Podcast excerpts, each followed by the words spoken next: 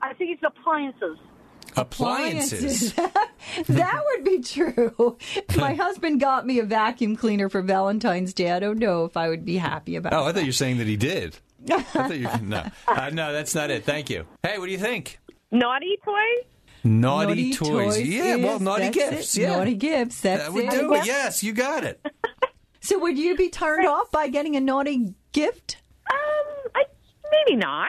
Yeah, that's how I feel. I'm like, yeah, Depends I'll go what with it the is, flow. right? Yeah. I could use this. Or I could try it, spruce things up a little bit, right?